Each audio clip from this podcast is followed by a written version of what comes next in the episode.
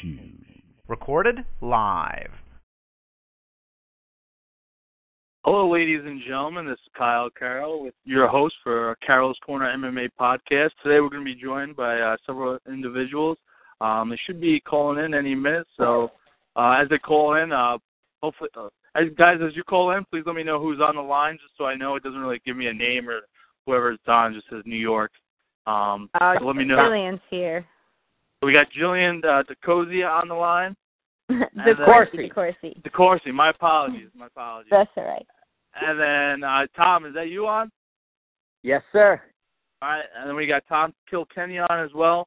Um, then we're gonna have Ryan Castro joining us as well. He's a KTFO fighter, amateur lightweight in the area on Long Island. Um, also fights on ACC.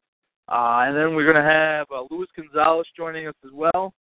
In a couple of minutes, he told me he's gonna be jumping on. And then we have uh, Ron Lee on as well with uh, Marissa Nesser as well. So I believe Mar- Marissa's on. I see Connecticut's on. Um, Welcome, Marissa. Um, Hi, first, uh, thank you. well, first we're going to jump to Tom. Tom, uh, you want to tell us about your card? Um, tell us about what you guys got going on for the main event, uh, co-main event, and uh, talk about it a little bit. Uh, yeah, sure. Um, you know, uh, this upcoming Saturday, June 25th, we have uh, so far 18 fights are slated to go. Obviously, we know with uh, weigh-ins and everything else, um, you know, you always get a couple of drop-offs here and there, but we're slated to have 18 fights go. We have a fight card like no other. I mean, uh, your four guests that you have on this evening.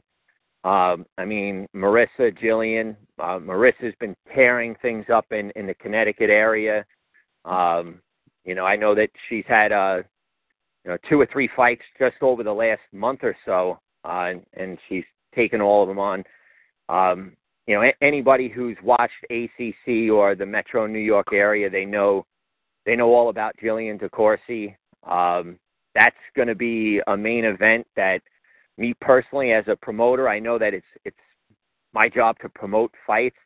I'm actually excited as a fan to watch that fight. um, and then on top of that, you know, we have Ron Leone uh, out of uh, Kai Next Level Mixed Martial Arts versus uh, Louis Gonzalez out of uh, ECU uh, in the Bronx.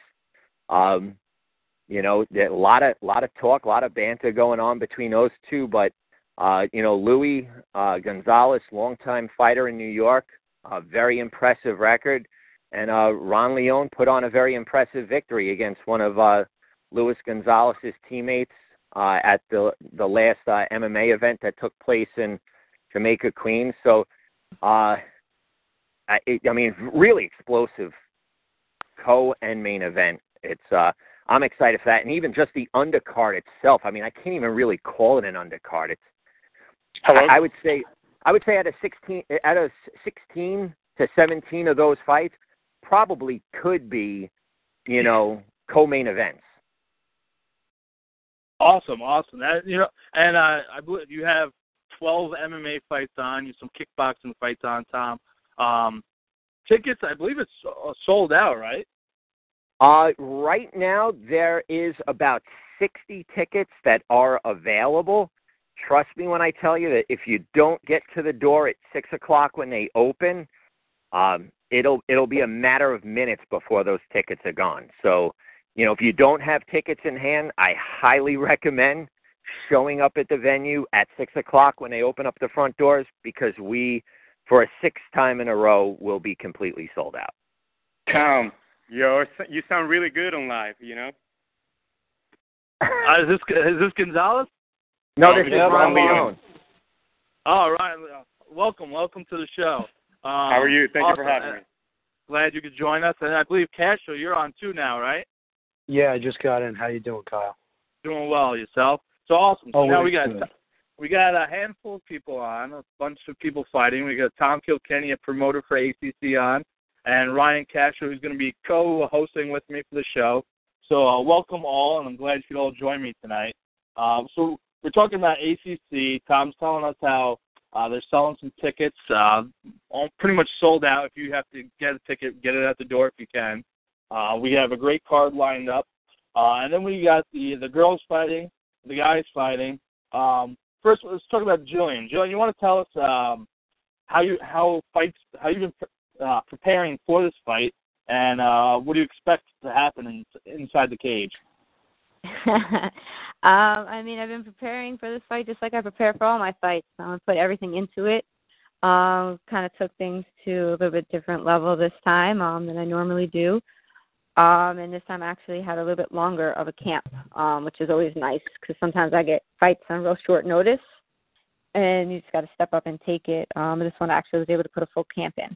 Um, I think it's going to be a, a good fight. Um, I mean, you know, everybody kind of knows my style. All my I haven't had a boring fight yet, so um, planning to just bring it and you know put it all out there and and show everybody uh, why I'm number one.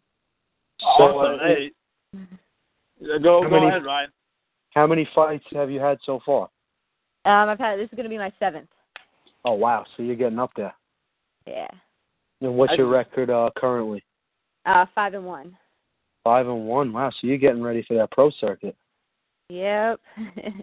I, I mean, guys, it, I, just if I could intertwine here, I mean, or intervene, excuse me, for a female fighter to get six MMA fights in in the tri-state area, I mean that that that's pretty huge because there aren't many uh 105ers or 115s out there. So it's a very small group of ladies uh, that Yeah. fight in in that arena. So so yeah, I, Ryan, I agree with you 110 percent. At a five and one record, um, I, and no, that's very really, impressive. Very impressive. yeah, and what what what what Jillian what Jillian has done in the the cage, uh, I don't know, and I've already spoken to her about this, and I know Rob, her coach, has been around for a real long time. I don't know what else really there is left for her to prove it in the amateur rankings, and you know her opponent is right there. She's she's lighting stuff up, so that that's going to be a really again, it's I- I'm stoked for that fight. Yeah, Marissa, this is your third fight coming up. Uh, you've been fighting it in the Connecticut area. Um, tell us your, your thoughts going into the fight. Your opponent has a little bit more experience inside the cage. Uh, does that um, affect you in any way? Change the way you're warming up for the fight, getting prepared? Um, no, I try to stay well prepared all year round. I, as often as possible. I've had about five to six, five or six fights in just the past like six weeks. Nice. Um, I box a lot. I do grappling tournaments all the time. I, you know, I try to stay extremely active all the time. So I'm, you know, I'm down. I'm ready. Tom, it Awesome. sounds like you got yourself a hell of an event with these two ladies on. My God. it's gonna it, it's gonna be a great main event. It really is. We're we're really excited for it, and I think I think all the fight fans in the the metropolitan area, the tri-state area. I mean, we have a lot of people coming from Connecticut, from New Jersey, uh, Pennsylvania. Um, th- there's a lot of people that are really excited uh, about this fight card. Now, Jillian, I see that you have, you have a fight coming up with, uh, excuse me, uh, Marissa. I see you have a fight coming up against Jillian, and then about a month later, you have another fight already scheduled. Um, is there any uh, preparation that you're doing for both fights, or is it like how are you getting ready, like mentally, for one fight at a time when you have two books? Um, I actually may have a few more than that. Uh, but Oh wow. I handle one thing at a time. I handle what's in front of me, and I don't think about what's after it. That's a good attitude to have for sure. You know, also, uh, like I said, it's a very small group of female fighters in the tri-state area at that weight class. So, you know, at any given time, somebody can injure themselves in a camp. So, for a, a fighter to say, "Hey, look, you know what? I want to fight maybe once every like 60 days." You know, you get an opponent that drops out and you don't get a fill-in for that opponent. You you could go 120 to 180 days without a fight.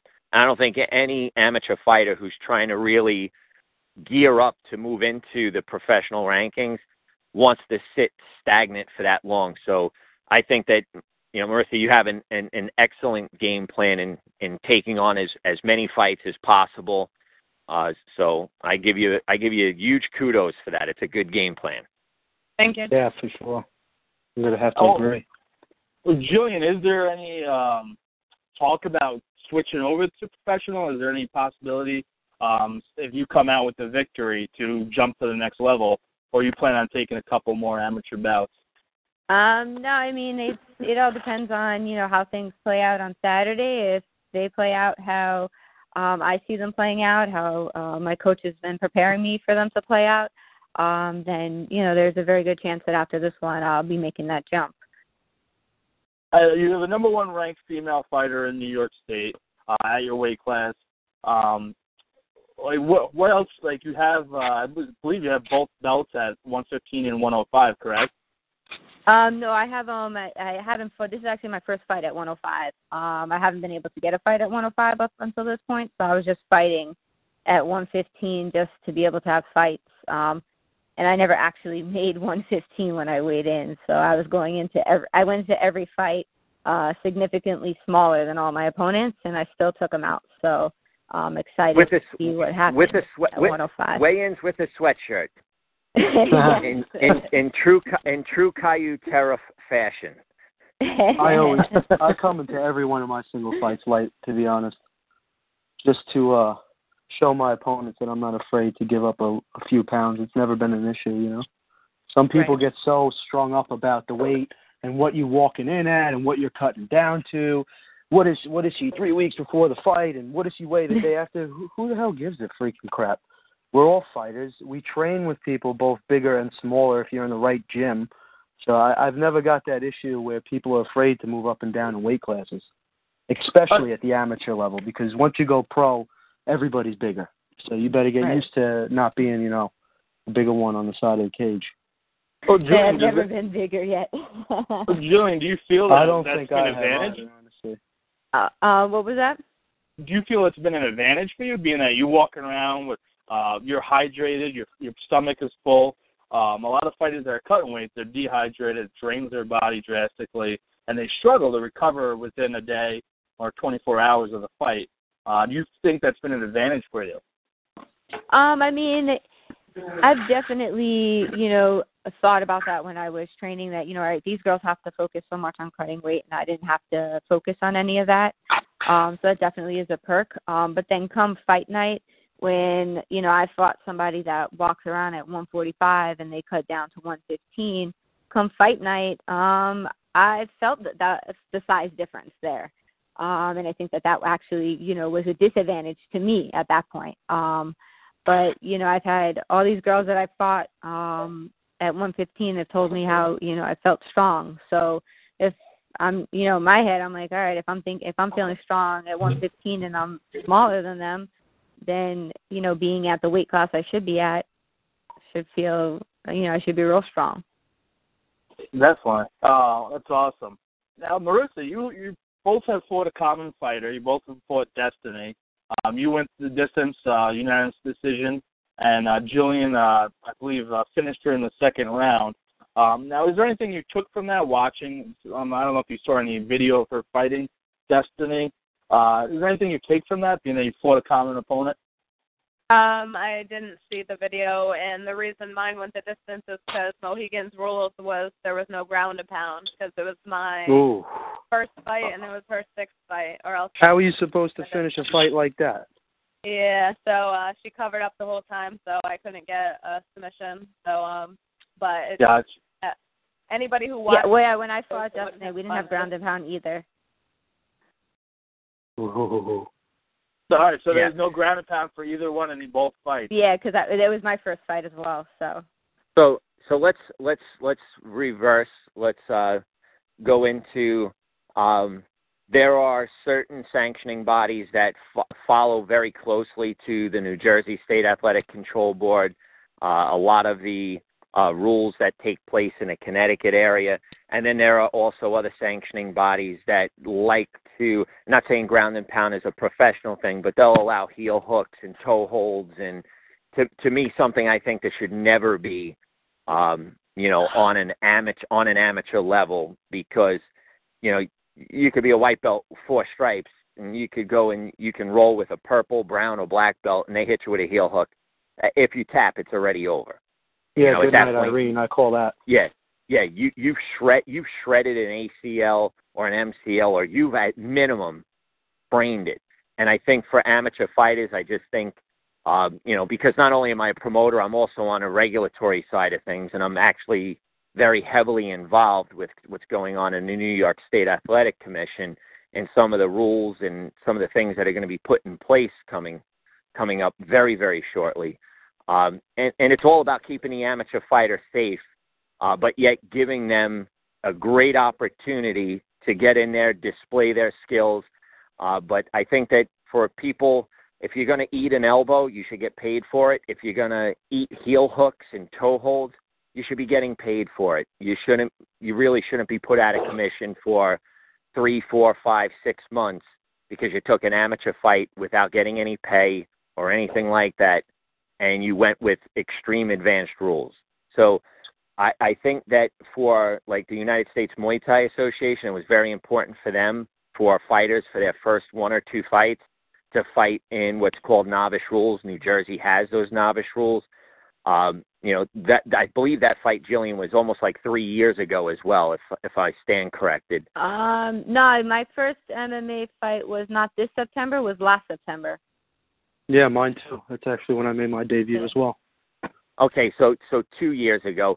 Since since then, now it has become in the metropolitan area that it is something that is requested, not automatic. So if a coach says, you know, uh, you know, they call up the promoter and they say, "Hey, look, you know what? We know that the sanctioning body has novice rules. We'd like you to make this match with novice rules."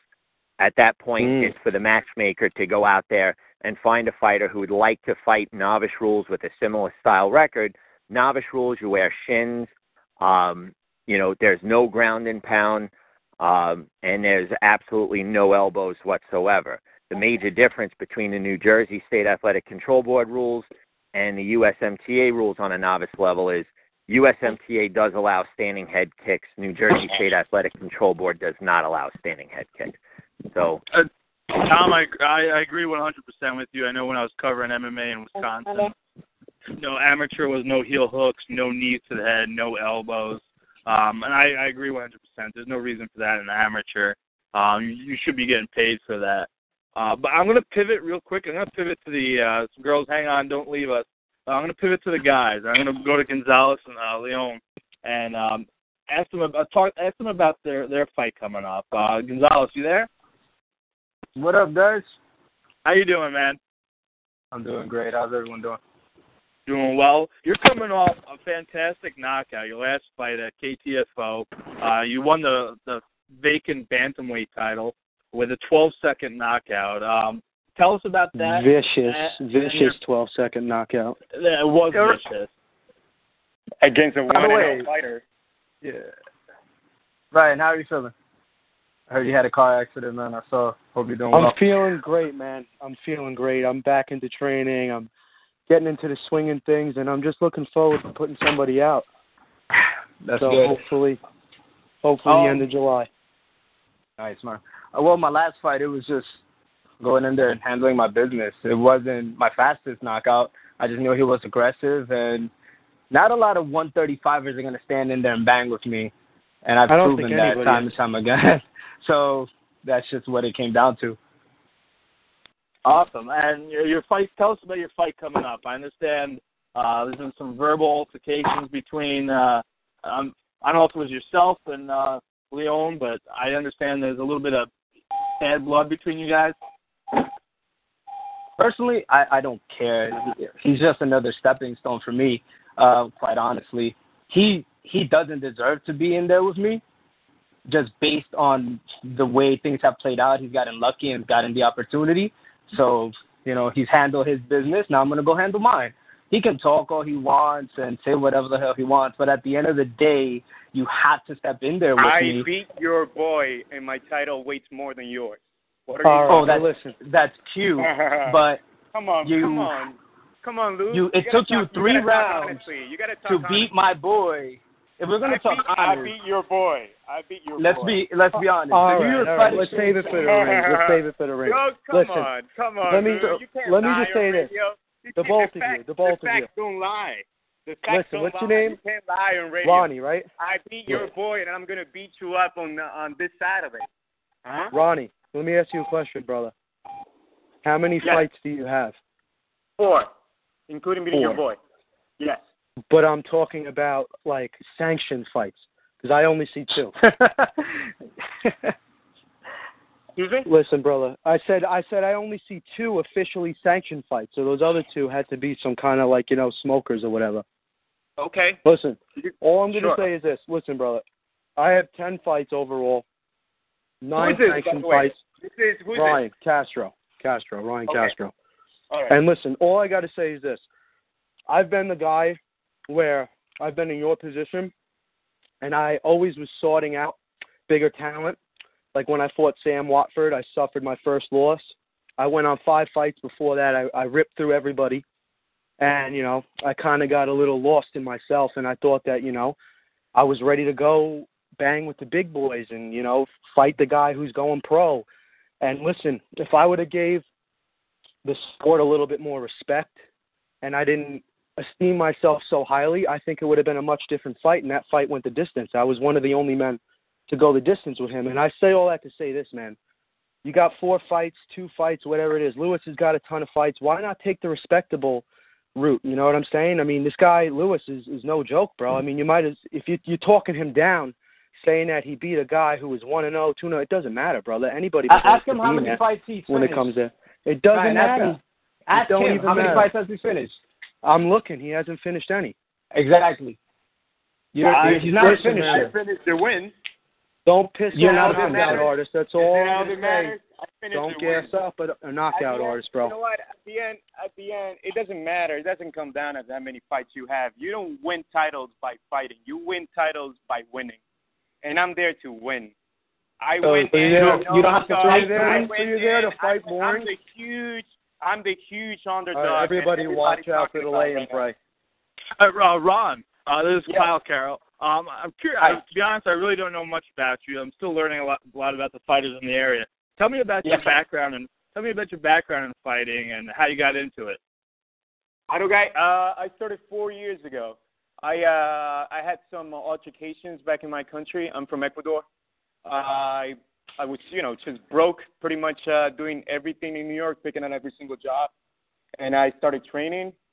Then I uh, my coaches saw that I have uh, some potential in it, and I started competing. I started doing tournaments, and I was never the guy. You know, I was never I was never considered as a fighter. I never thought that I myself as a fighter until one day uh my son was born and then I needed to do something for my family and I needed to you know to become somebody in order to provide.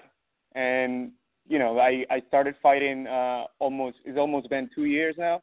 Um this is my fifth fight.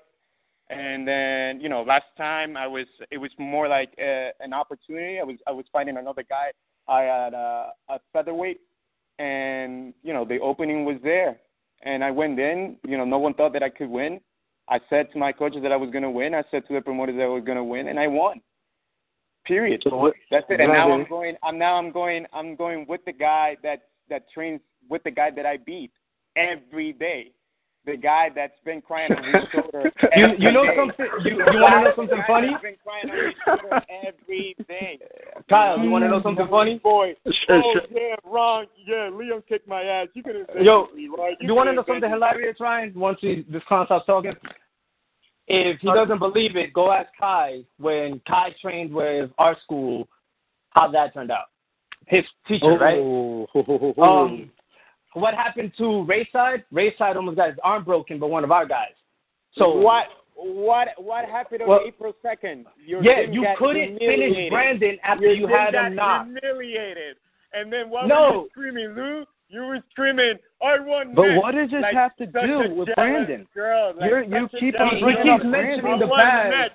I won. I you don't won get next it. to You're what? not You fighting next to what? Brandon again. tell you You're He's fighting definitely Lewis. not fighting Brandon. The reason why you're on radio right now, like I said before, is because of me. I've been taking Bro. this bantamweight. I've been taking this bantamweight promotion as the underdog in less than three months. I came in unexpected, swinging, won the title, and now I'm going for my second title. How long you been saying that you're fighting? You got. Dude, We're not here so to take part. We're here You to got take so over. many fights more than me. It doesn't mean that you're better than me, bro. All right, uh, it doesn't Oh mean no that no you're better no! than me. You're you're absolutely right. me being better than I'm you right. just means I I'm better right. than you. I know. Like I'm right. I can All right, fight a million. you can fight a million times. You're not better than me. All right, guys, Hey, hold on one guys. second. Well, hold on, guys. hold on. You can fight a million. Hey, listen, times. listen, guys, listen up. This, couple of times. listen, guys, guys. This Yeah. is uh, it's Tom Kilkenny. I just want to say, listen. Hey, Tom. Any, any anybody who knows me, I've been in the martial arts now for over 30 years. I have black belts in very different styles. You know, Japanese jiu-jitsu. I've been training Brazilian jiu-jitsu for the last six years. I've trained with guys at the highest level. To me, it's always been about a high level of respect. And I say I this: agree, Tom. the two, the, the the two girls that are actually getting into the cage, I love the respect that they're showing one another, and they're very confident in what they have to do. I saw Ron Leone take a very very impressive win against Brandon Medina, and Brandon is a very good fighter. It was a very very impressive win. I've also watched Louis Gonzalez slay people inside the cage as well. I would say this: I ha- I have respect for for both fighters, and I know that there's a lot of banter and stuff going on. And I just would love. Obviously, everybody loves the the talk. It's it's part of the promotion of getting yourself out there and rocking and rolling. I mean, listen, who does it? Who does it better than like Nate Diaz or Well, Nick Tom, Diaz? Like you pointed I- before, but- nobody's getting paid. So why why is there a need to talk shit when nobody's collecting Exactly. a paycheck because? Well, you're I- and not I- getting paid. You're not getting paid. Oh my God! Here, we- here we go. That's the Oh. I hope you're not talking huge to me because you don't even right, want to. hold, hold You don't even want to see the paychecks I get. So You'll So the- the only thing- the only thing- the, the only the only thing that I would say is there's two very impressive fighters that are getting ready to enter the cage this upcoming Saturday, um, and I, you know what? I'm excited to see both of you really put your talents to the test. You know, both of you are very confident. I mean, obviously, nobody ever ever comes to fight to lose. You come to win, and I No. think that I think it's amazing. Um, I think that everybody has their own style on how they promote themselves, and I think it's fantastic. Uh, but I, I would say the most important thing is, uh, you know what? Go in, do what you're meant to do, put your time, put your effort in. Once you get in a cage, you could say one or two things. The one thing I always say is, for for those who go out and they they over talk and they come in and they under deliver. Let's talk about a Conor McGregor, even though Conor McGregor gets paid. You know, he gets paid. I ain't gonna knock that. And listen, my last name is Kilkenny. I'm an Irishman myself. But, you know, he he- he went in, he talked. I love his idea because just like Jillian said, you come to fight. It doesn't matter what the weight is, you're a fighter. That's what you do. But you know what? He mm-hmm. came, he talked a lot of talk with Diaz and, and Diaz finished him. So you know, again, the last thing, and and you know what, McGregor had to walk away, and I actually think that he took that loss probably more humble than any fighter I've ever seen, and actually gave gave some praise. He could have sat there and said, "Shit, I don't fight at this weight. I I fought 20 pounds heavier than I normally fight." But again, I think that as on a promoter stand front, uh, somebody who used to manage uh, pro fighters, you know, coach guys, been in a promotion game for a long time, a regulator. I think both of you have an ex- an extreme amount of talent. I'm excited to watch both of you get into the cage. Uh, me personally, I, I you know, and it's it's it's an opinion, and it's just my opinion. I love the talk because it's promotion. Some people have actually said that both Eugene and I have no clue on how to market anyone. I don't know. We're going on our sixth show that's completely sold out, but it's completely sold out because we put on fight cards that people are dying to see. People are dying to see Jillian DeCourcy get in there with, with Marissa. People are dying to see Ron Leone fight Louis Gonzalez. People are dying to see Don, Dan Fazano against Damiola. Um, you know, if people want to see Steve Eno take on, uh, you know, Flacco from, uh, you know, from Mizuko's, you know, these are some really, really good fights. And I can probably even go on and on about some of the fights that go on, but you know, promoting yourself is great. The reason why this fight show is going to be great is because of the fighters that we have in there. And I can't wait for both of you guys to walk into the cage, put it on the line. And the one thing that I would love to see, I'd love to see the martial way at the end of the fight. And I think Um, everybody who anybody who knows about martial arts, they know what the martial way is at the end of the fight. Tom, I got a great idea. I don't know. You might want to take this with a grain of salt, but I think it'd be a hell of a lot more entertaining if you gave them microphones for ten minutes before they fight. Listen, I, I don't, we don't listen. We don't need any Ryan. I mean, You know, oh my I- the, the the one the one thing that Eugene and I do is we pride ourselves on on the production and the professionalism of uh, how things are ran at the No, event, a how they're classy event regulated, sure. and uh, you know the last thing we ever want is any melee or anything else, uh, because you know what, uh, you know, you go and you see on YouTube there's some videos that are out there where, you know, there, there was one instance with a, a, dear close friend of mine, Chim, that if Chim didn't have complete control over his students, th- th- there would there would have been a fight promotion that just would have been turned upside down. And hmm. that is the one thing that we never want to see happen at an ACC event. At Aggressive Combat Championships, we want people to feel confident bringing their children, their wives. It's a family style event. Everyone gets theater style seatings, comfy seats, comfy seats. Every seat in the house is a good seat, and everybody comes to have a great time because they're getting to ready to watch the fighters that we're speaking to tonight. Guys that guys and girls that just put it on the line. You know, Tom, I've been covering MMA fights in Wisconsin, Iowa, Illinois, um, New York now for about eight years. And a lot of the fights I went to in Indiana and Wisconsin, and all those in the Midwest area, they're all professional fights. Um, one in Wisconsin, the big one was uh, American Fighting Championships, run through Duke Roufus. I don't know where Anthony Pettis fights. For those of you who aren't sure. Um, and Yeah, it's Denver. yeah, and the production out there in Milwaukee is unreal. And Tom, like for an amateur compared to like professional fights, you guys are on the same level because the the thing that I th- like I, when I go to a fight like that, I'm looking for is the quality of the fights. Yeah, if it's a quick 10 second knockout in every single fight, I think it's going to happen, and they're always fun to watch. But if it's every fight you see a 10 second knockout on the same card, You know, there's a problem. th- yeah, someone's not doing their job correctly, or someone doesn't And know it- what they're doing exactly. And I haven't seen that yet. And every time I go to an ACC card, the, the quality is uh, unreal. It blows my mind. You know, I, I have to say this, you know, first and foremost, kudos to my partner because it doesn't matter who's stepping into that cage Saturday night. My partner, Eugene Perez, fought his biggest fight of his life, uh, having lymphoma. And today we got amazing news that he is in 100% remission. So he kicked cancer's ass. So kudos Good to for him, man.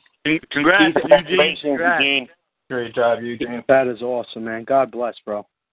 he's a guy who consistently puts fight cards together. I, you know, I do help from time to time, but Eugene is the majority matchmaker, and he he puts he finds and puts these fights together.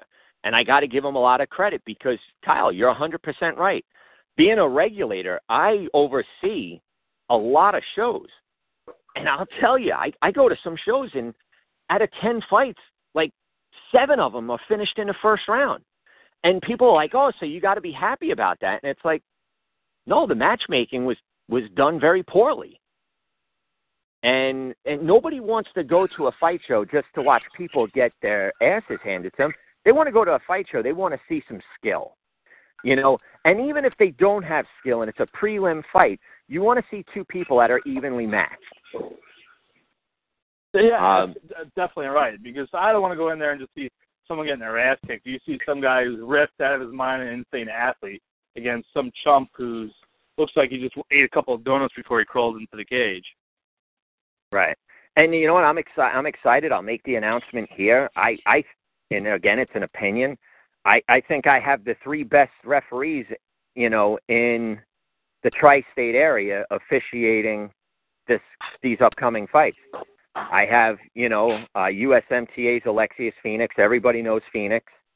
Um, Kevin Mulhall, UFC veteran, Bellator veteran referee, and uh, one of my one of my good friends, Big Dan Miragliotta, he's he's going to be there refereeing fights as well. So, you know, I have guys at the most professional level that are going to be uh, regulating and controlling these fights inside the cage.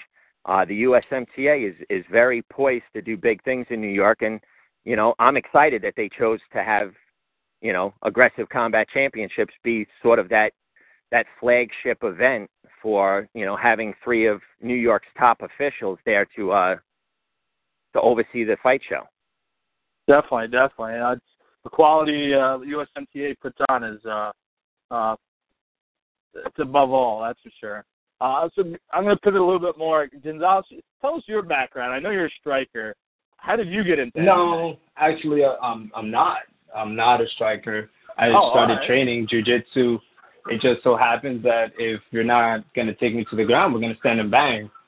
That's just what it, come, started coming down to. Um, uh, one day I'm walking by East Coast United in the Bronx, and I started training. And Tito asked me, "Hey, you you want to go to Long Island and fight?" I said, "Sure, let's go." I lost that fight, and then it was like, "All right, let's get the next one going." Then we started winning tournaments, and I at my first fight, I my first MMA fight, I got thrown to the wolves, fighting someone that was already three, like what, had three fights? I don't remember. Next fight after that, I was fighting Rich Pabon, pal. So I know you're out in Long Island, so you probably know who that is. Yeah, he's a true veteran of the sport. A true veteran, Really never been knocked out, and that was eight seconds. So it's just I been chugging like on from there. that see a rematch, man. When you guys are pros, that that Oh, definitely got to happen. Pabon's an awesome dude, man. Whenever he gets everything in order, I would love to do that again. Yeah, I mean, it just goes to show, man. Can never Anything count anybody out. Awesome, awesome. Now I, I got a question for uh, for- for the girls, and then I'm going to ask the guys' opinion. Um, I was listening to Six Boroughs podcast. They had the uh, president from KTFO on, and they were talking about what's the difference between professional fighters and amateur fighters, and they're like, oh, it's just getting paid and whatnot. I personally think it's more to that, and there's a huge a lot step up. Yeah, I agree. There's a huge step up from amateur to professional level. But I'm curious to. I'm going to ask the girls first. What what's the what does it take to become the next step to be considered on the professional level? I mean, Uh, for me, I, I think it's like your your skill level that you kind of the amateur level is is there for you to work out your kinks, um, to find your game, um, really fine tune your style, and you know to to make mistakes and to be able to learn from them. Um, so that way, then you know by the time you're ready to go pro, you've you've ironed everything out. Yeah. And uh, Marissa, do you have any? Uh, or who? Who? I'm sorry. Which one? Uh, was it Jillian or Marissa? Oh, that was Jillian. Yeah, that was Jillian. Okay. Uh, Mar- Marissa, what, what's your opinion on it? Um, I just, you know, the more experience, the merrier. You want to be able to handle anything that comes your way. So I think getting out there and uh, challenging yourself at any point in time is, you know, a good idea as long as you're prepared for it. Okay. And uh, Ron, are you talking about you just really started training a few, uh, a couple years ago? You're getting into it. Yeah. What does it take? What does it take for you to jump to the next level? Because when you jump to that next level, you're going to be facing, say, like Division One athletes that are coming over to MMA that either played football, college wrestling, and those are like the top Well, I- grappler grapplers in the I in the, in I the game. personally I personally think that are that are two different type of fighters. I think that are born talented fighters and then fighters that just train and become became really good at it. I think that I'm just a naturally born fighter. I've never before before four years ago I never picked up a glove. I I never never even fought in the street. I was always one of those just popular boys just hanging around trying to avoid trouble and stuff like that. And then four years ago, it's just it, you know things completely changed it. And last year, you know, I I think I'm, I must have done something right better than any bantamweight because I got I got invited to Rizin to Japan. I don't think any I don't think Lou. Do you ever have uh get invited international? Holy shit! Nope. I don't now, think now you- I I never seen proof of yours either. I I've never seen your proof. And I actually just got invited again to Panama Uh-huh. to make to make another pro debut. You you And- ran and around I- for three rounds. And I and Ran I around for and three. I- Answer I the always- question. They asked you about I- pros. Answer the question. What was you the question? still haven't answered the question. What was the question? Well, What what was the question? I, I I know you're nervous, but answer the question. The actual question, you should answer the question. what was the question? It's okay to be afraid. It's okay. Just answer the question. Afraid.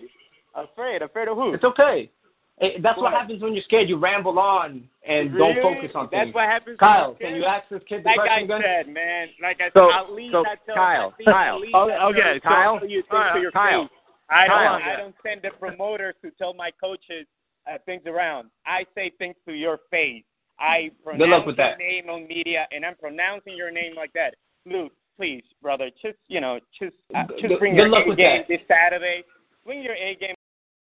All right, hold on, guys. So, so I just muted you for a second. So, just uh, hold on one minute because you're all muted. All right. So, uh, I just wanted to know wh- where we're going from. How, what it takes to get to the next level and compete competitively at the next level. Uh, Ron, real quick, Ron, and then I'm going to ask Gonzalez what his thoughts are. I think just working, just working hard. Working hard, just working in the gym, dedicating yourself. Work dedicating completely. I think that I think with determination, if you have, you know, where there's a will, nobody can stop you. And I believe that if you want something really bad, and everybody is telling you that you can have it and that you can do it, and then you end, you know, you go ahead and you you know that you can do it, and then, you know, you just touch, you just touch in the mind, and you touch, you touch, you know, your subconscious, and tells you that you can do it. You're gonna be able to do it, no matter no matter what. I think I think there's no buts, there's no exceptions. You put your mind into your body and you you train the hours that you have to train. You do the work and you go ahead Little and there's off-topic. nothing there's nothing there's nothing to be disputed. You you're gonna get the win. Excellent. Uh, now, Gonzalez, what are your thoughts on that? Fighting at the next level, competing against, say, Division One quality athletes. Um, what thoughts on that? even at the next level, there's honestly different levels. You can get into smaller promotions, and I've seen great amateurs go up there and have some success and also fail. So you have to devote your life to this. It can't be not a part-time thing. You also have to surround yourself with like-minded individuals to shoot for the common goal, which is to be the best. And you're going to hit some bumps up there because, like you said, there's going to be some great athletes, just all-around athletes competing, black belts. You're going to have world champions going up there, and you have to just have that laser focus and go through any obstacle, whether win or lose, continue chugging. There's very few guys in the pro level that have a perfect record. So there's going to be some adversity, especially once you get to the highest level. You're going to have to push through a lot of adversity and just keep moving forward. Yeah, definitely. Now, Julian, I understand that you you mentioned that uh, you and uh, Gonzalez are both teammates. That you just train Yeah. at separate locations. Um, Yep. I guess can you elaborate on um, the type of team that you have, and what, what it takes to be, I guess, part of uh, the East Coast United BJJ team? Um, well, we basically have like we have three different locations, um, and you know we we all kind of we all have our own separate main coaches, but you know at times we come together and then we'll train together. Um, like there was a card, I think it was last December, where like a bunch of us were fighting on it, so we were training together um, pretty much weekly uh, to prepare and get ready, which was you know it's always awesome when we wind up on the same cards because then everybody we can all kind of come together. Yeah, Awesome. definitely. It, it it's hard to get Dylan to fight, so there's a lot of times we our training schedules don't match up. But our gym in the Bronx has only been around five years, so everyone there has pretty much only been training five years. Um, so we're kind of the baby brothers to all the other guys. So a lot of times we'll end up going to the different schools and training with them. But whenever we can get on a car together, we we all come together and, and work out. Awesome. Yeah, now, uh, Marissa, you train at Ultimate MMA in Connecticut, is that correct? Uh, yes, mainly. And uh, could you tell us a little bit about your gym? Um, like, I've never been up to any of the Connecticut shows. Uh, tell us a little bit about your gym.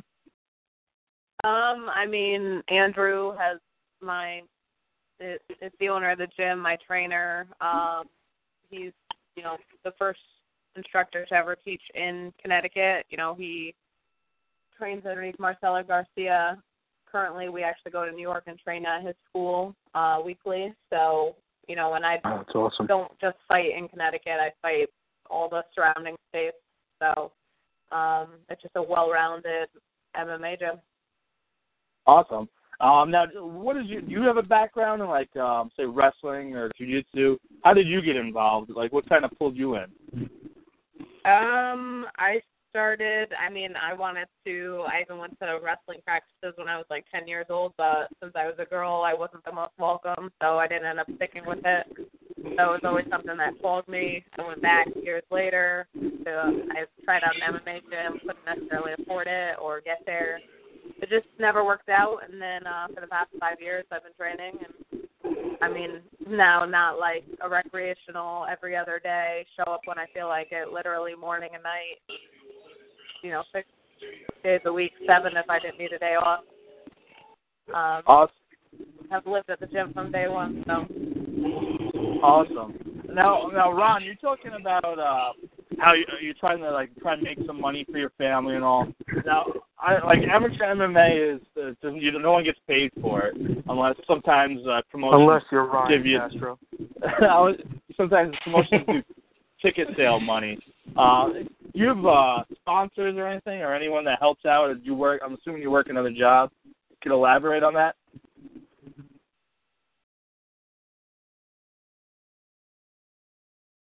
Ron? I think we lost Ron. Oh. All right. Well, Gonzalez. Ooh. Uh, Gonzalez, can you elaborate on yes, that? sir. On where I work? Yeah, like do you work? I'm Okay. assuming you work another job. Yeah, I have Sponsors. a. Can, can, Yes, can you hear me now? I do. Can you hear me I now? do have another job. um, I just recently like put in my notice to go part time for work so I can teach more often. I help out Coach Tito whenever I can, teaching um, his jujitsu or Thai classes. Um, so that helps out. I do have a sponsor with Breakpoint and Contract Killer. That helps out with the gear that I'm wearing to train. But overall, it's just me putting in work. I'm honestly hustling, whether it's selling T-shirts, you know, teaching private classes, doing extra work at work. So it's a nice balance of having that hustle to make money and also training, you know, as much as I can. Awesome. Yeah, I know it's not easy for amateur fighters, and unfortunately, even when you make it to the pro level, there's not a ton of money in within the sport. Still, it's still growing. Uh, Ryan, uh, Ca- Cash, uh, can you uh, talk about? Um, oh shit, I just drew a blank. But uh, oh damn. Hey, hey, Those hey nice uh, Kyle. T-shirts that you wear. Kyle, Yeah, stop. you, you, you asked everybody except for me what they think it's going to take to get to the pro level. Yeah, didn't you're absolutely right. Don't get offended. I, And, I and, and, and you, you, you've never actually asked somebody that has actually been through the amateur and through the pro level, managed guys, coached guys through the amateur and the pro level. Uh, well, so I- I- I'll elaborate on that. One thing that winds up happening is uh, you find out on the amateur level, uh, and once you go pro, you'll find out on that level on whether or not the amateur level you were fighting at was actually good for your career. Because just like Lewis had mentioned, uh, you know, you'll get guys like uh, Leo Munez, uh, you'll get guys like you know uh, James Gonzalez. You know, you'll get guys that have fought on some good promotions. Okay, they've had some really good fights, and they were able to move on to a mid-level promotion like a Ring of Combat, a CFFC, and have some really good success. And then you have other fighters who maybe have fought on different cards, uh, different promotions, where the matchmaker really wasn't all too good, or the stable of fighters that you know they were matching up all the time really wasn't all that great. And you realize you st- you step into the cage and you're saying to yourself, you know, Darcy, we're we're, we're not in Kansas anymore. Um, that's that's one thing. So I agree 110% with Lewis there. Two, you'll find out whether or not your coach is really a suitable coach for MMA or not. Okay? Because a, su- a suitable professional coach is going to make sure that you're on weight all the time. You're coming in, you're weighing in, you're eating right, you're doing all the right things. Uh, that you know you're going to market yourself the right way and not the wrong way. Um, you know, all of those little nuances is what truly makes a professional a professional. Even outside, there are, and I agree with Ron Leone on this. There are some guys that are just natural talented fighters, and then there's other guys that just they they bust their ass to get to where they need to get to. And sometimes some people need to find a new way. I'll give one fighter, for instance, Uriah Hall. You know, he was a part of a team for a very, very long time. And, you know, I, I think Uriah's always been a very exciting fighter to watch. Uriah made a transition to a different camp. And I think that Uriah's fighting went to a completely different level. Not that his level where he was before with his other camp, because his other camp has produced phenomenal fighters. But as a fighter yourself, you'll find yourself, your style, your support where it needs to be. Oh. Really, to be honest with you, at the professional level is where you really start making your adjustments. You learn as an amateur, but on a professional level, you make major adjustments, whether it's your coach, whether it's the way you eat, whether it's the way you train, the way you market yourself. And you go, that's typically what happens is you go professional and you go back and you say to yourself, maybe I should have been fighting on an aggressive combat championship card. Maybe I should have been fighting on this other card. You know, maybe I should have been going up to Mohegan Sun. You know, maybe I should have done this because the matchmakers do a great job of getting me solid fights that I'm now truly prepared to step it up to another level. Because let me tell you, I've seen some professionals that 80% of the amateurs that jump on our card would, would light up inside a cage. So eh, you you really find yourself as a fighter. I think that's I think that's probably my opinion that I would give on what it takes to move to the next level. Anybody Oh. can go. You could have two fights, and your next fight could be at the professional level. Oh, can you do me a favor? Seeing as like Ron just dipped, can you make sure he shows up tomorrow? Like I'm already on wait. Like I, R- R- I- R- Ron, Ron is Ron is going to show up. You know, I I I, I saw Ron. I saw Ron this pa- I, I saw Ron this past weekend. You're a man of he your was, word, Tom. He was he was really excited for the fight. Um, you know, I'm excited for the fight, and you know I'm what? Um, what was that? I'm not that excited. to be honest with you, because from what I've seen from him, he's gonna talk a lot and spend try to spend three rounds running. Like uh, I'm gonna knock him out. it's gonna be Oh. work. It's just gonna like there's no excitement. What? Why did? Why am I sitting here trying to get excited for? It's just business. I go in, I do my job, and I walk out, and I go enjoy time with my family. You, Now, if I was you- fighting you know what? Flacco, or you know, if me and Ryan were gonna throw hands, then I would say, "Shit, I gotta get prepared for this. I need to be Well, ready." Uh, do a catch weight. That's Gonzalez- fucking quite entertaining. Gonzalez, does that Nah, nah, get, get you excited though to get in there and say knock someone out that you dislike or have I um, I don't. no respect for me for? to dislike someone, um, Kyle, honestly, I would have to have some sort, or to be hateful, I have to have some sort of respect for him. I I don't care about this kid. Like he's gonna talk all he wants. For me, it's going through one ear out the other. It doesn't phase me. I'm there to do a job. What is me beating him gonna do? It's just gonna keep showing what I've been showing against tougher competition. You you've seen the. I'm sure you've seen the people I've, I've fought some of those guys are murderers. There is a murderous row of people either at 135 or 145. So where does he fit into that? Is he better than Pabon? No.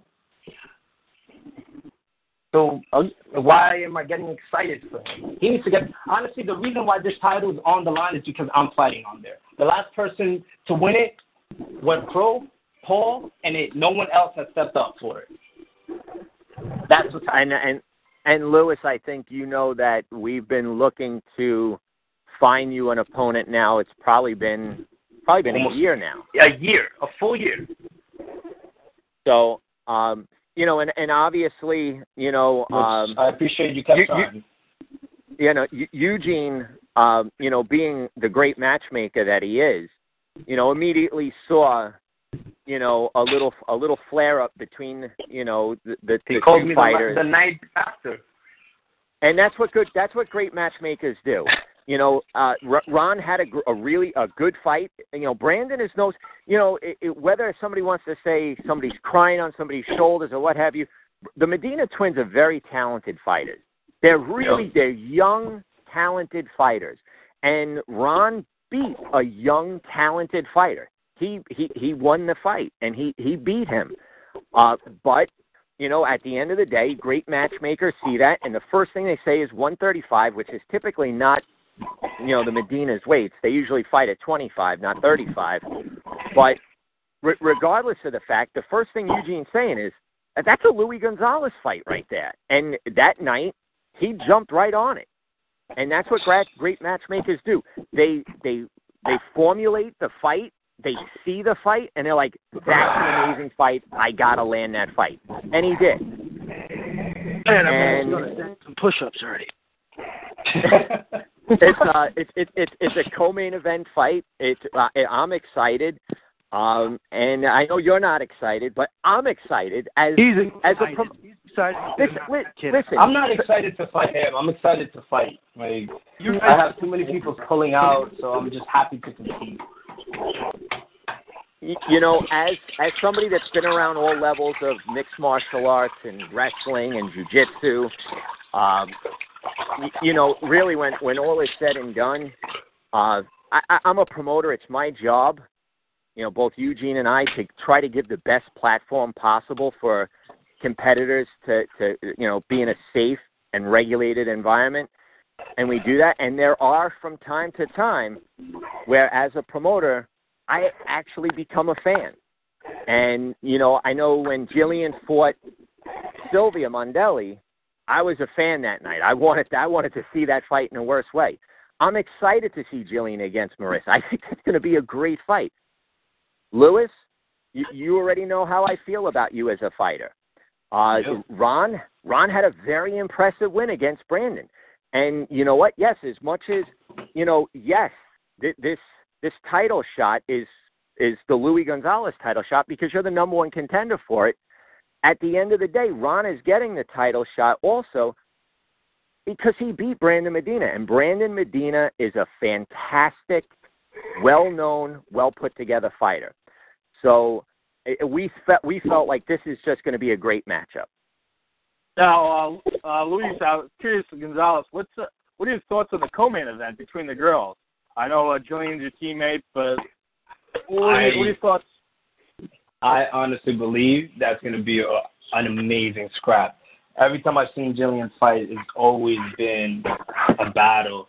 Whether she's fighting, like I saw her fight someone who was a good 20 pounds heavier than her at least, and it was still she was going at her nonstop. So I, I feel the women always bring it. So I'm honestly, I won't be watching that fight, but as soon as I get a chance, that's the first fight I'm looking to watch.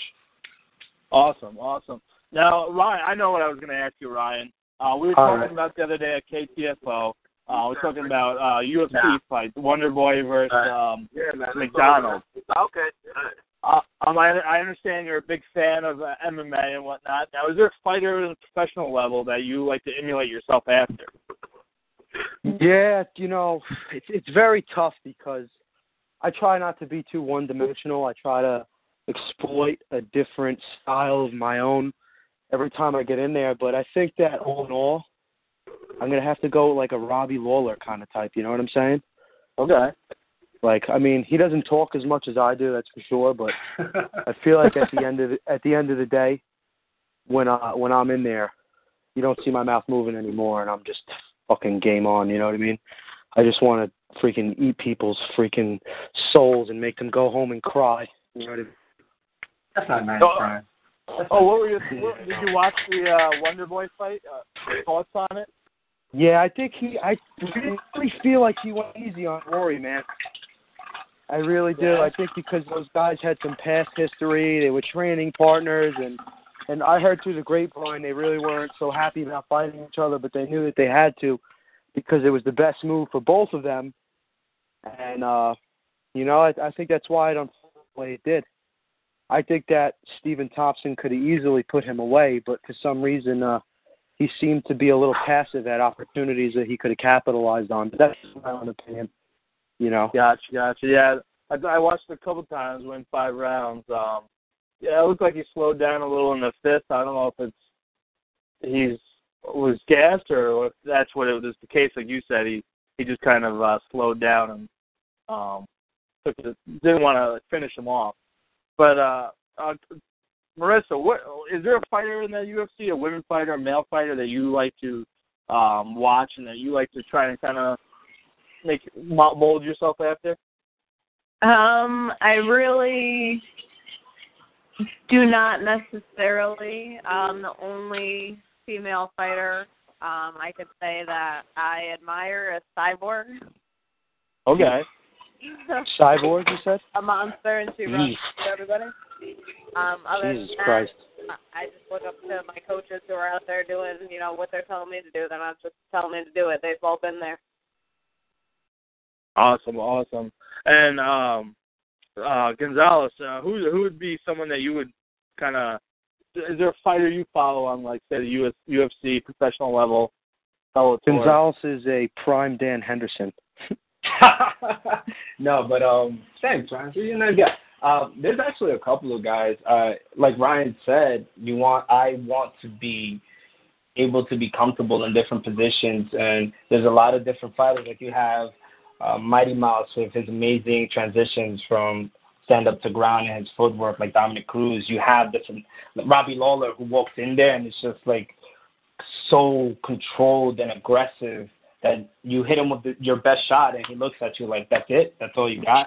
and you you know you got guys like Cowboy that are always games where I've always I, I've never asked to fight a different opponent. I've never I, I've shown up and just fought whoever's in front of me. I've never cared whether it's a ten pound, fifteen pound difference. I just show up. So I, I love that about uh Cerrone. Frankie Edgar, you know, again being able to fight at two different weight classes and just always being game having that gas tank. So there are people that I look to and just try to see like, okay, what realistically what piece of their game can I try to emulate to make myself better?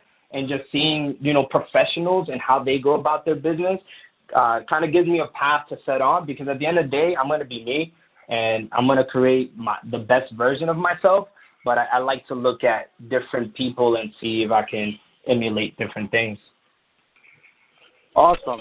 Uh, Julian, uh, who is there a fighter that you like to watch uh, that you're a big fan of? Anyone that you you follow? Uh, yeah, for for me, as far as like fighting style, I really like um like Rose Namajunas. Um, cause she's she's so dynamic Yes. and there's pretty much you know she brings it anywhere. She she she's exciting on the feet, she's exciting on her ground. Um, and and I kind of like that. It's real well rounded. Um, but then the other side of it is is that I only I only like to follow fighters that are like respectful and humble and maintain you know level and you know you can be confident and you know uh you know talk your smack but you always got to know what what line um and i think you know that's an important thing and i think lewis does a good job of you know balancing that where okay you know what i'm going to talk my smack but then i'm going to balance it out where i'm not going to cross it um Thank you. I try not to. People look for me to do, but I try not to. Awesome. Uh, uh, Tom, is there a fighter that you follow like in the UFC? I know you follow quite a Brock Lesnar. no, not not at all. Uh, you, you, you know what? I I- obviously I have you know former guys that I I managed, but you know there are also other fighters that I I love to watch fight. And I I mean I'll throw some curveballs at you, uh, and some of them are friends. You know, uh, Glover Teixeira. Uh, Glover's a, a, a big guy. He likes to, he likes to bang. If you want to take it down to the ground, I mean everybody knows that that Glover is a, a, a ground specialist in Brazilian Jiu-Jitsu. Um, if you love Brazilian Jiu-Jitsu, how does one not love Jacare Souza? I mean, Ooh, yeah. Jack. yeah, Oh, J- Jacare is a is a full package. But then again, you take a look at people like um, you know Frankie Edgar, who's who's a, a, an animal. Uh, you know, at his weight class and jumping, you know, in between both weight classes, you got you gotta love uh, Frankie as a fighter. Um, you know, there's just there's so many, and, and and you know what? I don't care how old he gets or what have you. He is a a a, a smack talker, but uh, Anderson Silva. I mean, he is My he is the he's the OG. man. He is. You know, Yeah. he he he's the original goat. And uh, you know, a- and Anderson is another guy. I mean, standing up, you're talking about a, a guy, you know, back in the Vale Tudo day, uh, you know, out of Curitiba, Brazil. I mean, the guy just uh, he's an amazing striker. He has his own style. Nobody else shares his style, and uh, and he's also uh, you know re- he's he's a black belt in Brazilian Jiu Jitsu, of course, and you know th- those are some fighters that I like that I feel are uh, you know are great fighters. The only thing I probably don't like about Anderson is that sometimes the the little gloating inside the cage, but that's part of his game. That's his game plan. His style. It's his style. inside People people's fail to understand. Look at Muhammad But- Ali. That's and that's his his icon. Muhammad Ali So- did the same thing back in the day. He would dance and play around, and nobody talked shit about that then. But Anderson, everybody has a problem with. And I also want to, you know, throw a quick congratulations out there. It's about time he uh he he turned his retirement off. Obviously, anybody who knows me and Eugene, we're really, really, really close with the Perez family. So, uh, you know, Frankie Oh, Perez Frankie. announced that he that he's coming Yeah, back out of that. retirement. You know, he's a he's a Frankie Edgar teammate, and uh, you know, Frankie's a, a great kid. He's a good fighter. Uh, came off a phenomenal win. I mean, you, you you can't as a young fighter, you can't feel more confident than getting a first round finish.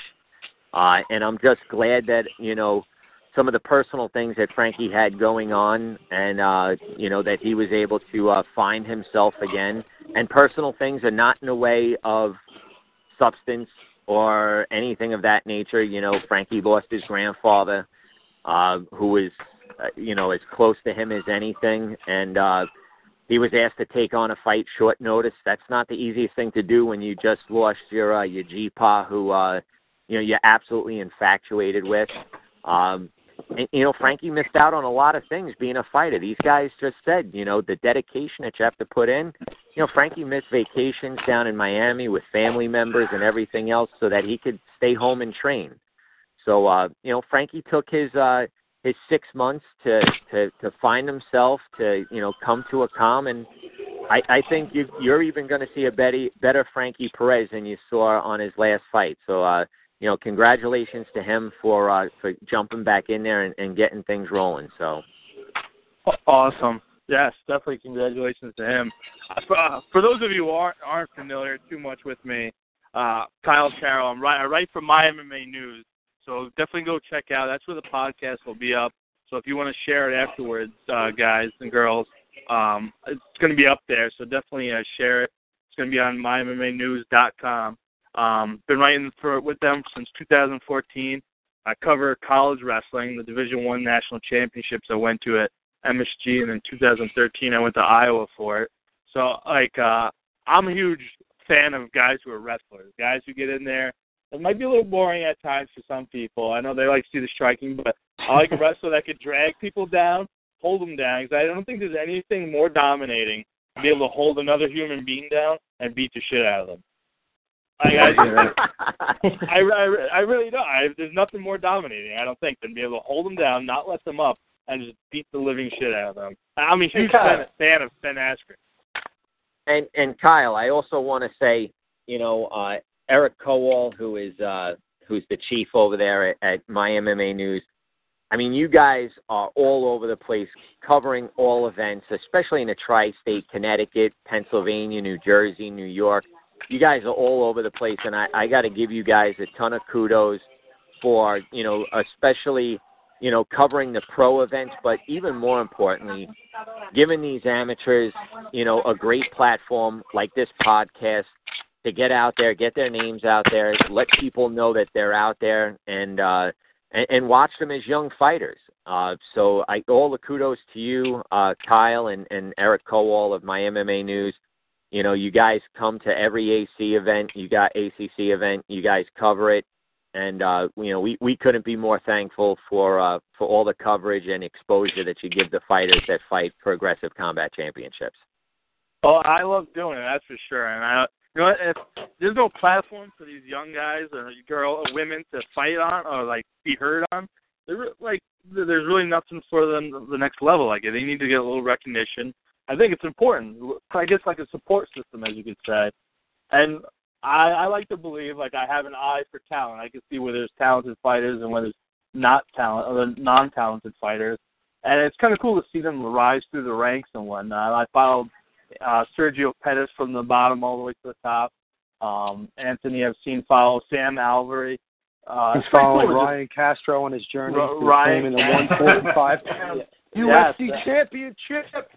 Yeah, it's, it's great to see all these uh, like the younger guys and like even covering college wrestling. I'm seeing these wrestlers now being recruited by Scott Coker and Bellator to come over. They're signing deals like Aaron Pico. I don't know if anyone heard of him, but that kid's going to be the next Bellator champion. I guarantee it. He's a stud, Kyle, you know stud, what? stud wrestler. Kyle, it's it's all about it's all about the fighter. Yeah, I would say that uh, you, you know if you ever come to an aggressive combat championship event, you will never see Eugene and I get in between a coach and their fighter after a win. Uh, you'll you'll never see us in in in shark skin suits or with Shut our up. go- with, with No, I didn't ask for it. Well, no, I did ask. Oh. hello. I mean, Oh, we're here. God. The the podcast just got super interesting. But in any case, uh, Tom, I have a question. So yeah, but you know what? The most important. Are you speaking thing about is, anybody in particular? You know what? Here, here's the thing, Ryan. As much as you and I know that there's one person that stands out like a sore thumb, there are so many. There are uh, there are other promoters in a in a metropolitan area that to I them agree. it it's more important about talking about them, their company, Oh, uh, and everything else. I and I'm gonna We I'm gonna tell you this right now. what whatever money I make on a promotion is is great. You know, do I make a dollar? Yes, I do. What makes me most excited is when I see somebody like a Jillian, a Marissa, a, a Louis, a Luis Gonzalez. Those guys go pro, and I can honestly say to myself, you know what? I helped give these guys a great platform to compete on, to go chase their dream. That to me means more than any dollar I could ever put in my pocket. I don't need to be, I'm 44 years old. I don't need to be famous. I don't want to be famous. I don't want to be known as the man, the myth, the legend. I want to be known as the guy that gave young fighters an amazing shot and a great platform, a safe platform, a highly regulated platform for them to compete on. And if anybody can tell me that I'm consistently doing that, I can go to sleep every single night a very happy man because that is my sole goal. And I can only speak for myself. I'll let Eugene speak for himself. But for myself, it's all about the fighter. You'll never see me. I'll be in sweats and a t-shirt. I could care less. It ain't about me. It's about the fighter. And the second that starts to change with ACC, any one of you fighters, any one of you promoters out there, let me know because that's my reality check where I need to check myself and do things differently. So, you, you know, what I find hilarious is the fact that I've done a gazillion interviews and a, po- a bunch of podcasts and articles about fighters, and the one that blows up is the one with the girl who can't lose weight because her 12 pound tits. oh my Right? God. Li- Listen, that- Kyle, you're you're famous for that. I it, I couldn't believe the amount of attention that art, and it wasn't even like my article wasn't really about that. I just quoted her, just put a little sense of humor in it, and Did- it Did really you wasn't say, a, did you s- Kyle? Did you say the amount of attention? Oh, oh, oh We're talking about the Inquirer. We're talking about the New York Post. We're talking about the girl was offered fights in World Series of Fighting. What do you mean the the, the extra exposure? That thing blew up like a time bomb. Who was this? So you Kyle, talking about? when when are you gonna interview the three of us? What's that? When we all all all three of us gonna sit down with you and get an interview going? All four of us actually. We'll, 'cause we'll Brian definitely have to. We'll definitely have to schedule. I'll talk to you and uh, figure out a date, and I'll come to the gym. I I've want to to blow up like you blew her up too. You know. yeah, I'm, I'm always down to do articles. I know I've gone to a few gyms on Long Island, a couple in Queens. It's just a matter of uh, our schedules connecting and being on the same time. You know.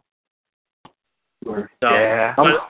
Although I did get a question from a fan. Someone's uh, someone's uh, asking, uh, Julian, what do you think about Lewis's opponent uh, from what you heard tonight? Um, I mean, I don't. Yeah, like I already said, I don't like means. I don't like trash talking um to an extent, and you know you have to do it to an extent, but there's that line that you cross, um, and I think he definitely is crossing that line, um, even from before. Um, and you know, Lewis is my teammate, so I gotta back my boy, um, and it's you know, um, and I appreciate that Lewis is maintaining, you know, his level of respect, but still holding his own at the same time because you can't just let somebody talk. Um, but you know, Saturday night is going to go down, and uh, Lewis doesn't need to talk. His his actions will will will say enough for itself. Awesome, awesome. Now I'm going to ask everyone a question. Uh, I, I want to start asking people: Is grappler or striker? Jillian, what, what do you what do you think's the best, grappler or striker? well, I mean, I'm a brown belt, so I'm happy to be grappler. grappler, all right. Lewis? Oh, that's tough, man. I love watching both, but I, I grew up watching boxing, so I'm gonna go with striking. All right, Marissa. I say they're both equally as important. But if you had to choose one, you're falling on either side of the fence. You have to pick one. Grappler. Grappler. All right. Um, Tom. Striker. Striker. Ryan. I think I know You- this one already. Yeah. Striker for, For you, sure. right? What's that? I said absolutely a striker. Awesome. Um, Knock before, out I, episode before I end everything, I like to ask everyone what makes you different from everyone else. What makes you stand out? Uh, Marissa, can you, you you I guess go first. Um, I in my work ethic, you know, I'm down to do whatever it takes to get there. Awesome, Jillian. Um, I think it's it, it's my heart, my determination, my drive that no matter what's happening, um, I'm going to keep coming at you. So you got to be ready for it. Gonzalez. I'm willing to go in there and put it all on the line, win, lose, or draw. I'm put it, I'm willing to put on a show. Castro. Man, I don't know where to start or where to begin. Um, first, first and foremost, it's my insanity, my obsession with the sport, my obsession with winning. I think um, my work ethic is pretty unmeasured on every aspect of a fighter, as far as the promotion, as far as the the gym goes. Is you know, I try to. I'm really trying to put myself all together as a business person, and I'm looking at the bigger picture of this. You know what I mean? I really Okay. so I think that Yeah. you know as as the future months unfold and the next year comes, uh, people are going to start to see a a totally different side to me as far as the aspect of competitor and just a fan of the sport. You know what I mean? So I think that's pretty much all I can say. And you look like. Batman in your car. Yeah, yeah, that's what I'm trying to go for right now. You know, and besides my funky haircut, I don't think anybody's got a haircut like mine, so that definitely That's makes me different. Other than You Mr. know. T. Yeah. My ve- my very charming personality. Uh, You either Tom, you either hate me or you hate me. Tom, what What that, you? What makes you unique? What make what makes you unique, Tom? Oh boy. uh, oh boy. Uh, you know what? I think that I I said everything that um you know my conversation that I just had about five minutes ago. That to me, as a as a promoter, it's it's all about the fighter. Uh, it's about the amateur fighter. It's about giving uh, everything to them, giving them the platform. You know, as long as they show up on weight, blood work, medicals, their training, they're respectful. Uh, it's I, I take great pride with with giving them, like I said, a good, safe, uh, regulated event that they can compete on. Uh, and I don't need I don't need to be in the spotlight. You know, if I just happen to be there, um, I think it's going to be because of my work ethic that puts me there. But it's certainly not going to be by me dressing flashy or feeling like okay you know i just handed you a, a title belt so let let me be the first one to step between you and your coach. It's all about the fighter it's all about their team their coach. I'm just there to help uh, you know put on the show for them. So i think that's what separates uh, me. I think that's what separates our company from a lot of companies in the metropolitan new york area. So that's what separates me Awesome. Um, now I know you guys have uh, sponsors. Uh, any one of you would like to give a shout out to your sponsors or anything like that? Well, I, I, wait, wait, wait. Let me let me throw some uh, uh, my MMA news. Got to throw them out. Uh, Grappler's Quest. Brian Simmons. He'll be there. He'll be uh, announcing the fights as well. Um, you know, Niteline Radio. Who'll be there live streaming the events. So if anybody wants to watch the fights, Nightline, uh, you know, nitelineradio.com. So if you you can't buy a ticket because it's our sixth show in a row that we're sold out, just log on online, nitelineradio.com. That's N-I-T-E. And you'll be able to watch the fights. Um, awesome. You know, yeah, and and and that's uh, you know, and that's it. And New York City Fight Life uh, will be also there uh, covering the event too. You know, those there's a, a whole bunch of guys and uh and and companies that have been supporting us since the beginning. So definitely shout out to all those companies I just mentioned. Awesome. Uh, with that with, with with that being said, Kyle, uh, anybody who knows me, uh, I am like Linus from Peanuts. I walk around with my blanket in my hand, and usually by eight o'clock at night, I'm fast asleep. I'm excited for absolutely every single fighter that is going to step on a scale tomorrow night and then step into the cage on Saturday. I look forward to giving you the very best of what Aggressive Combat Championships can offer you. And uh, thank you so much for choosing to compete with uh, with ACC, Eugene, and myself. Uh, we it's a privilege and an honor for us to put on this promotion for you guys. Thank you so much, everyone, for listening. Thank you, Kyle Carroll and Eric Kowal for uh, for my MMA news, and, and thank you, everyone. Have a have a great evening. Thanks, Tom. Thanks for coming on, man. All righty. Bye now. All right, Gonzalez, uh, sponsors. Anyone you want to give a shout out to? Uh, honestly, my team. We've been working really hard. Uh, East Coast United, Bronx, especially you guys have been, you know, busting my chops. The Jungle Gym for helping me out. Those hard knocks. Um, the guys out in Mexico and Mazatlan, uh, Sean, Eric Alvarez, and those guys. Uh, thank you so much for having me and kind of putting me through the grinder down there. Uh, contract killer, uh, breakpoint, uh, just everyone. Honestly, anyone who's listening and took the time to hear us out. You know, I appreciate it, and I know everyone that was here appreciates you take the time to help us promote ourselves. So thank you, Kyle. Thank you for having me. Really appreciate it. Oh, thank you for coming on. We'll definitely have to do an interview after uh, your fight and whatnot. Um, I'll definitely be in touch with you for that. Uh, Jillian, any sponsors you want to give a shout out to your team? Um, yeah, start off with uh thanking my team, um, because without my team behind me, you know, I wouldn't I wouldn't be able to be here right now. Um, so my professor, um, Robert Gutierrez, all my teammates at um, East Coast United, um, my sponsors, um, I got Fight Prep for hooking me up with some um, natural supplements to help me train and recover. Um, Fighter Alias, Michelle's Magic Morsels for hooking me up with some nice, um, awesome protein cookies. Um, Sam with MMA Roadhog. Can you bring Um, some cookies tomorrow? yeah, I'll bring I'll, I'll bring you a cookie. They're really. I appreciate that a lot. I got you, Lewis.